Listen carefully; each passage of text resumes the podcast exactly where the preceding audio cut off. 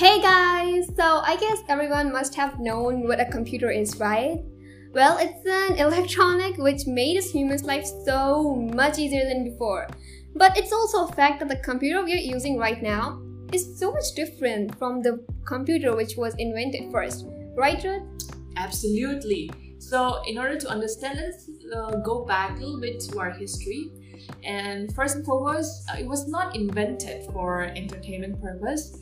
The first mechanical computer was invented by Sir Charles Babbage in 1837, and it was invented in order to automate mathematical, mathematical calculations. And the first modern computer was created in 1930s and was called the Z1 which was followed by large machinery that took entire rooms. Yeah, but in the 60s, computers evolved from professional use to personal use. And the first personal computer was introduced to the public. And in the 1980s, Apple introduced its first computer, the Macintosh. And as we know, guys, Apple has dominated the computer industry ever since with laptops and tablets. Who can even compete with Apple, right? Exactly.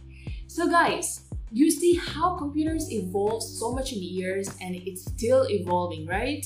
We went from professional to personal computers, supercomputers to laptops and tablets. A very great evolution which made our lives so much easier and comfortable. Yeah, so the fact that we wanted to give you the example is because we wanted you to know, guys, that evolution is important to make things better and better it can improve the quality of life so much better, right? And early, just let's take one more example. Earlier, we had theaters, right? There were no facilities of movies or such like we have now. So from theaters, we went to black and white movies, which really not uh, had no audience, to colorful movies with great sound and effects.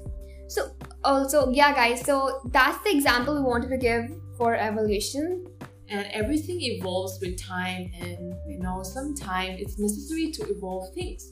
It's not like the evolution always come out to be good but we can control some aspects of that process to evolve effectively and efficiently.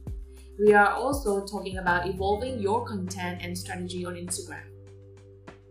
And you see time change. New trends come and go and there are some aspects where you need to evolve so, in order to evolve, you need to have two main things, and those are desire and dedication, which you use as fuels. And then you should keep practicing your proficiency and keep learning, guys. Like, there is no time limit for learning. You can learn whenever you want, at what age you want. So, you should never settle for good enough. Just keep going and try to make things better and better. You always need to try to do better, and that's how you will be evolving your content and strategies. Also, most importantly, guys, you won't evolve overnight. You gotta be patient and trust us. The wait is totally worth it. And that's why we did this podcast today because we wanted you guys to know that evolution is very important and so is the patience for it. Mm-hmm. So we hope all of you will be trying to evolve at least as evolving things is necessary too. So guys, what's your opinion for evolution? What are your strategies for evolving? Let us know through comments on our Instagram CRK. Till then, I, I hope we were helpful, guys. So, yeah, keep growing, guys. So, stay safe and healthy. Bye bye. Meet you next time.